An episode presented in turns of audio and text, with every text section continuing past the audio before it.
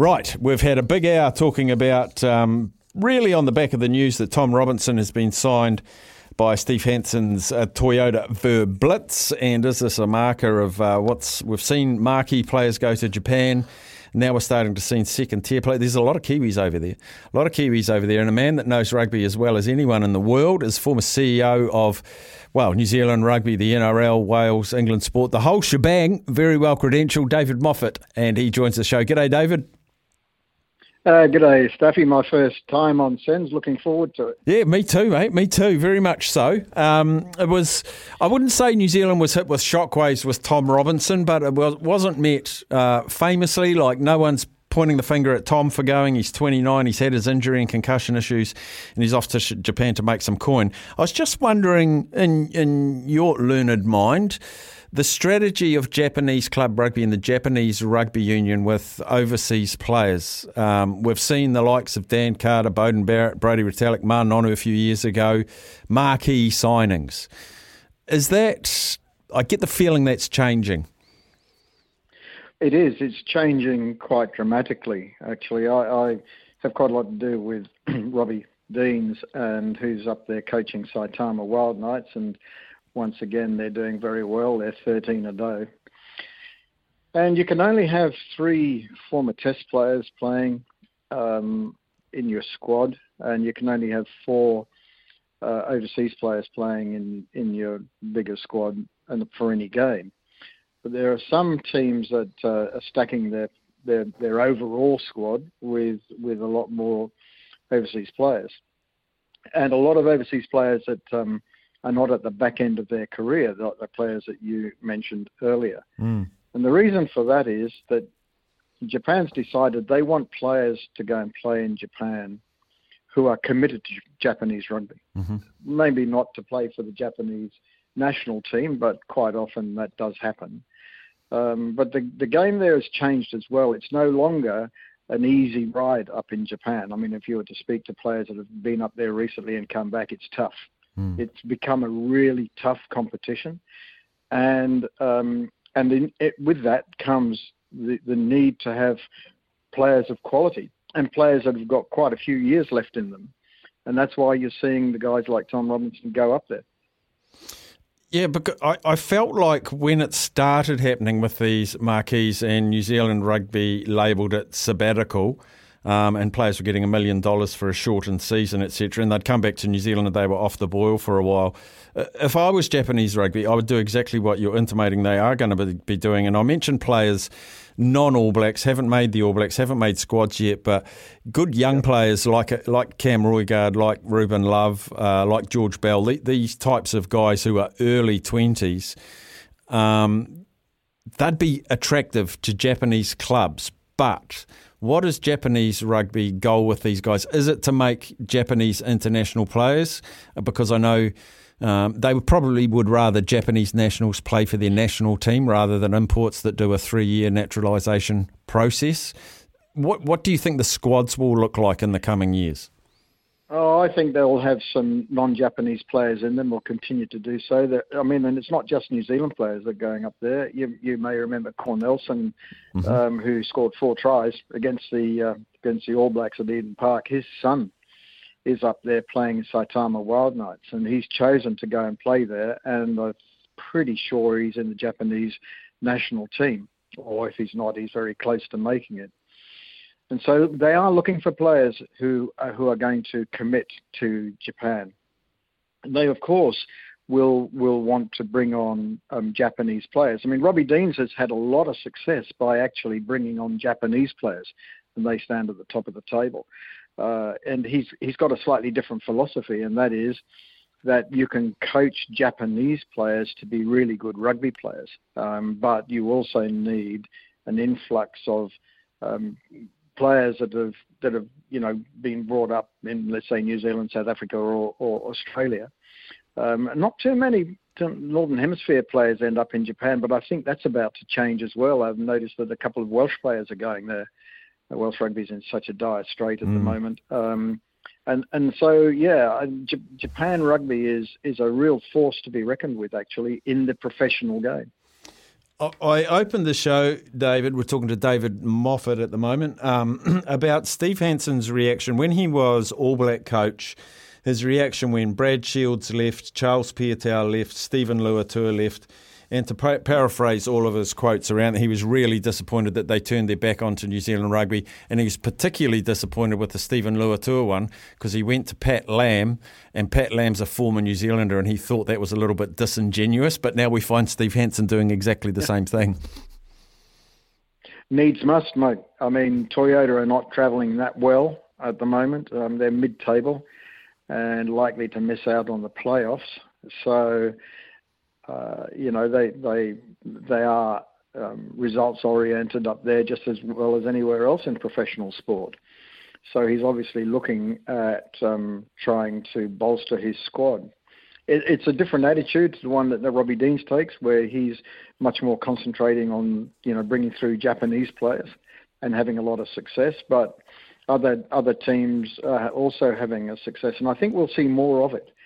Um, and it's a professional sport. So, mm. whilst I think it's it's one thing to point the finger at Hansen and say, "Well, this is what you said, and this is what you're doing now." Well, he's moved on, um, and the reality is that results count. And you know, I think we've seen that with uh, with Fozzie, although he was treated terribly by New Zealand rugby. End of the day, though, it's results that count. Should New Zealand rugby fans be concerned? We've had a few texts and calls into the show saying we've got depth. If players want to go, they can go and we'll, we'll fill it. Can that keep going? Is there a concern? Is this good for New Zealand rugby, what's happening at the moment? No. No, it's not good because it affects every layer, every tier of New Zealand rugby, um, you know, from clubs all the way up. You know, and we have a look now, for example, the All Blacks never play NPC. And that and that's degraded the NPC. They never play. Well, they play obviously in Super Rugby, but a lot of them, um, you know, they they start late in Super Rugby. And if those play, now that's my biggest concern is that the more that players go, it's not so much the All Blacks, um, but it's those players that are playing Super Rugby. And the more of those players that go, the uh, the, the, more it's going to affect Super Rugby. And I don't think we have a conveyor belt any longer to the extent that we used to in the past uh, because um, of a variety of reasons. But you know, it, it is a concern. When we started Super Rugby back in 1995, 96, and I was at the very beginning of all of that, we actually used to have conversations about how could we not affect club rugby mm. as much with Super Rugby. Um, and of course, that changed. I went to 18 teams. I went to, you know, playing over an extended period of time. So club rugby completely got um, washed away by Super Rugby. And that's pretty much happened with the NPC. Now, the NPC, for example, in Australia, the NPC, they're very envious of it because what it does is it brings the players up through another level. And if, it, if all these players are going to be going, that is the area. And there's one other thing, too, that I'd like to mention, and that is the drain of coaches. The number of coaches coaching overseas um, who could actually be in the all, all, Black coaching frame, you know, in future years, uh, is is massive, and and you can't lose all those good coaches. I mean, the last, you know, Razor's just been appointed, and I've and I've always thought that was a good idea to appoint him. But outside of that, you only had um, Jamie Joseph was the only other applicant. Mm. All the others are overseas, or they didn't want to coach for whatever reason. The All Blacks. So, you know, the question is, um, you know, if Razor and Jamie Joseph weren't in the frame, where are the other coaches coming through in New Zealand? They're all overseas. A lot of these good young coaches, and they, and they're going over there because they don't really see, you know, they can get a lot more money over there. Just the same as the players. I'm sure uh, that you know players are going to Japan uh, for the money, and it's a great experience. But but it, the money that they're offering will be the major attraction. How do we keep the coaches in New Zealand, given that we've got an All Black coach and his assistants, and we've got five super teams, um, the, the, and all of the NPC teams, and um, there's, there's coaches all around the world, as you say, New Zealanders that would be amazing back at NPC level. Is it is it finances? We just haven't got the money to, to afford to keep them here. Yep, absolutely. That's what professional sport is all about. It's about money. It's really not about anything else, you know. And when players leave, and you've just seen Suaalii um, go from, you know, only having been in the NRL for two years, signing with Rugby Australia for $4.8 million. Hmm. I mean, you know, it's money. It's just money. It's got nothing to do with, um, you know, the love of the game, no matter what they might say. And you don't blame them because it's a professional sport. Nobody knows how long their career is likely to be. So, you know, they've got to go for the money. And the money is big in Europe and it's big in Japan. Uh, and um, you know, if it if it comes to an all-out fight, then we're not going to do very well. The, the the great thing still about New Zealand is the black jersey. You know, so many kids want to be able to pull that on, and you know, and when they get it, you know, they most likely sleep in it the very first night they get awarded their their black jersey. I don't know how long um, that is that that's that's able to last in this new world of consumerism. Is there is there too much rugby, David? Like in a small country like New Zealand, we have school, club, heartland, yeah. NPC, super, international. It's a lot of levels. It is, but it is what has actually um, stood New Zealand in really good stead in identifying and bringing through new talent. R- professional rugby players um, are, are, not born. You know, they don't just turn up one day and say, "Here I am. I want to be." They're made. And where are they made? They're made in the junior clubs. They're made in, in the senior clubs. They're made in coming through the NPC. Some of them, you know, who go into academies, I think, unfortunately, miss out on that. You know, I think there's some players have never ever played for a club. Certainly, that would be the case in in Australia.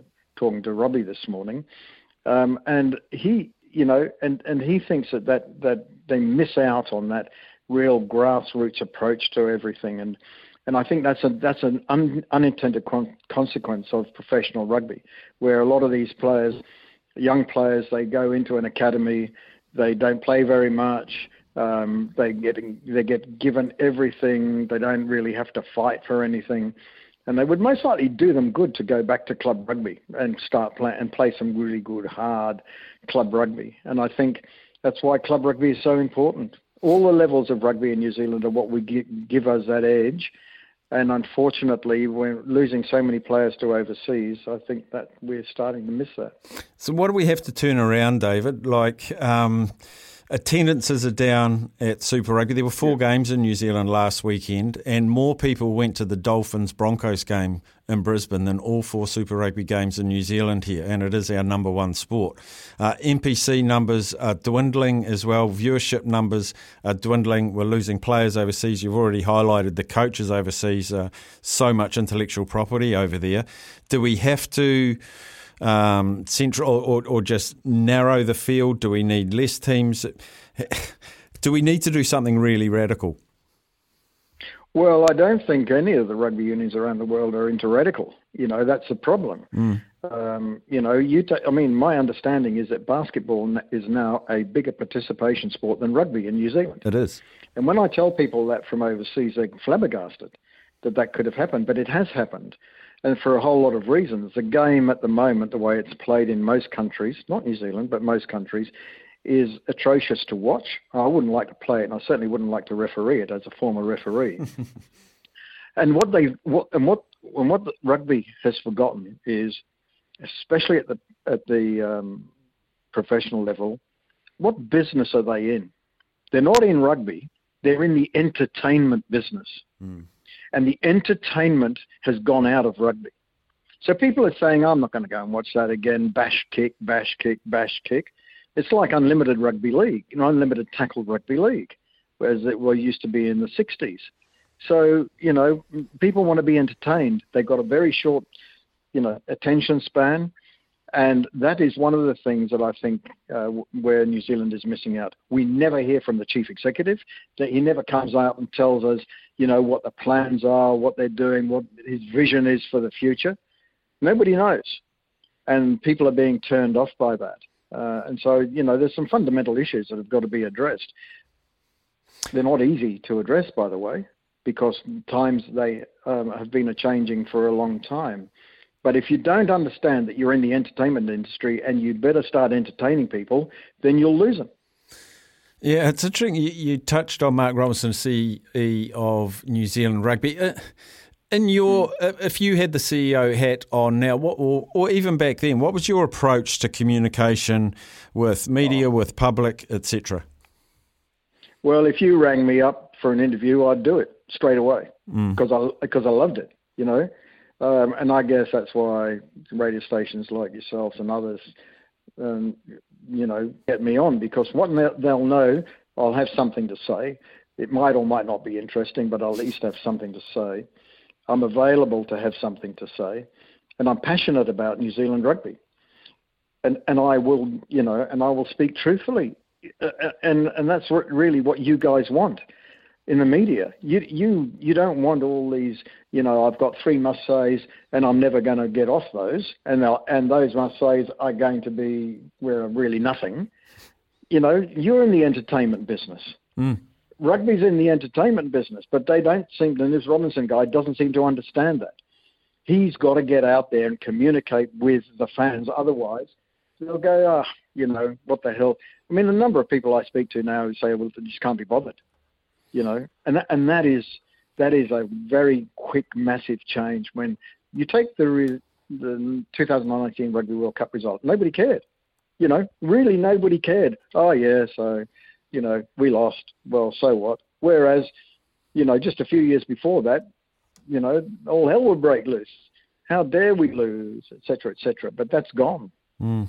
It's interesting you mentioned that actually, because if I get the, I can get the CEO of the Warriors in ten minutes. I can get CEO of New Zealand basketball, biggest participation sport. I can get him in five minutes. But Mark Robinson two weeks ago said he'd come on with me two weeks after Scott Robertson, or after the next All Black coach was named, told me a couple of things that might be happening in June, but not ready to announce it yet. And I said, why don't you tell people what you're thinking? What What are you working towards? This global rugby calendar that apparently there's a meeting in June and they feel like it might get across the line, even though it's been talked about for a hundred years. Why don't you take us on that? Oh, it's too early to talk about it. But I feel like there's a lack of involvement from the top with media. Um, because the the media is the only way that people that were in your position are in Mark Robinson's position can talk to the public. Absolutely, and and how many sports get an opportunity to actually get on to your show and other shows um, free of charge, mm. right? And and and tell everybody about their sport. Mm. I mean, there would be there would be sports out there who who would pay to be able to do that. Yet with rugby, yeah, I mean rugby league, for example, in Sydney, t- the back ten pages of the of the Daily Telegraph of rugby league, um, and uh, you know that's an incredible amount of free advertising that you get. Mm. And you guys, you you know, if you go on on your show, that's free advertising. So why wouldn't you go? On? Honestly, I get so frustrated. Uh, you know, if you don't like doing media, or you can't because you're incompetent or whatever it is, get somebody on there who can. Mm. Get somebody on there who can give you a story, which you then actually let all of the fans know. And uh, eh, but they won't do it. You know, they seem to think that it's uh, oh, we've got to keep everything secret, and you know, why should we tell the fans what's going on? Well, the fans pay their wages. Whichever way you look at it, the fans are the most important thing that you've got because they either they either um, subscribe to Sky or to your show or to other shows or to they buy newspapers or all that sort of stuff. The fans are keeping this sport alive, and yet they treat the fans in New Zealand with disdain. Bang on, bang on, and it's like when I have had the opportunity a couple of times to talk to someone, and I said, you know, you, the fans they're saying this, the public is saying this, and they said, look, they say, look the fans they're passionate and we really like that, but you know we, we know what we're doing, and so they dismiss the fans' yeah, yeah. passion as misguided, but it's not. It's the foundation of the game. It is absolutely just like um, you know juniors and club rugby is the foundation of the game. It all builds from there, and if you haven't got a strong base, you haven't got a strong top. You know, and and they don't seem to understand that. Mm. Uh, and it, and it's and it's very very disappointing to be perfectly honest with you to see what, what's happening. Um, and uh, you know, there's, as you said in your show, there's a great debate about whether New Zealand rugby is going to be able to hold the hold the line of you've got to play in New Zealand to play for New Zealand. Now, um, I've always been an advocate for that right from the very first time we we went professional. We put that in place. But even now, you know, that, that that's relaxed when these players go go offshore for their sabbaticals. You know, they go over there and then they come back. I mean, Matt Todd was an example where, you know, he he was playing. Uh, I think he was playing for um, Robbie Dean's team. Mm. New Zealand went through there on their way to Europe, and um, and they needed Matt Todd, and so they they actually um, put him in the team, and off they went. So it's happened before, when needs must, and and I and I just I worry because it's happened in Australia and it's happened in um, New uh, South Africa to a much greater extent than anywhere else. And I and I just I just don't think that it's feasible that they're going to be able to hang on forever to the allure of the black jersey, which is huge. Don't get me wrong. I'm in awe of the All Blacks, always have been.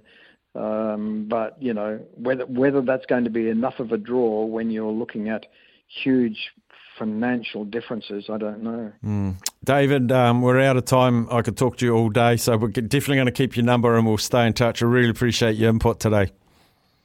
Okay, mate. Thank you. Thanks for having me on. There he is, David Moffett, former CEO of New Zealand Rugby, with uh, a lot of very good, well thought out opinions. We'll take a break. We'll come back.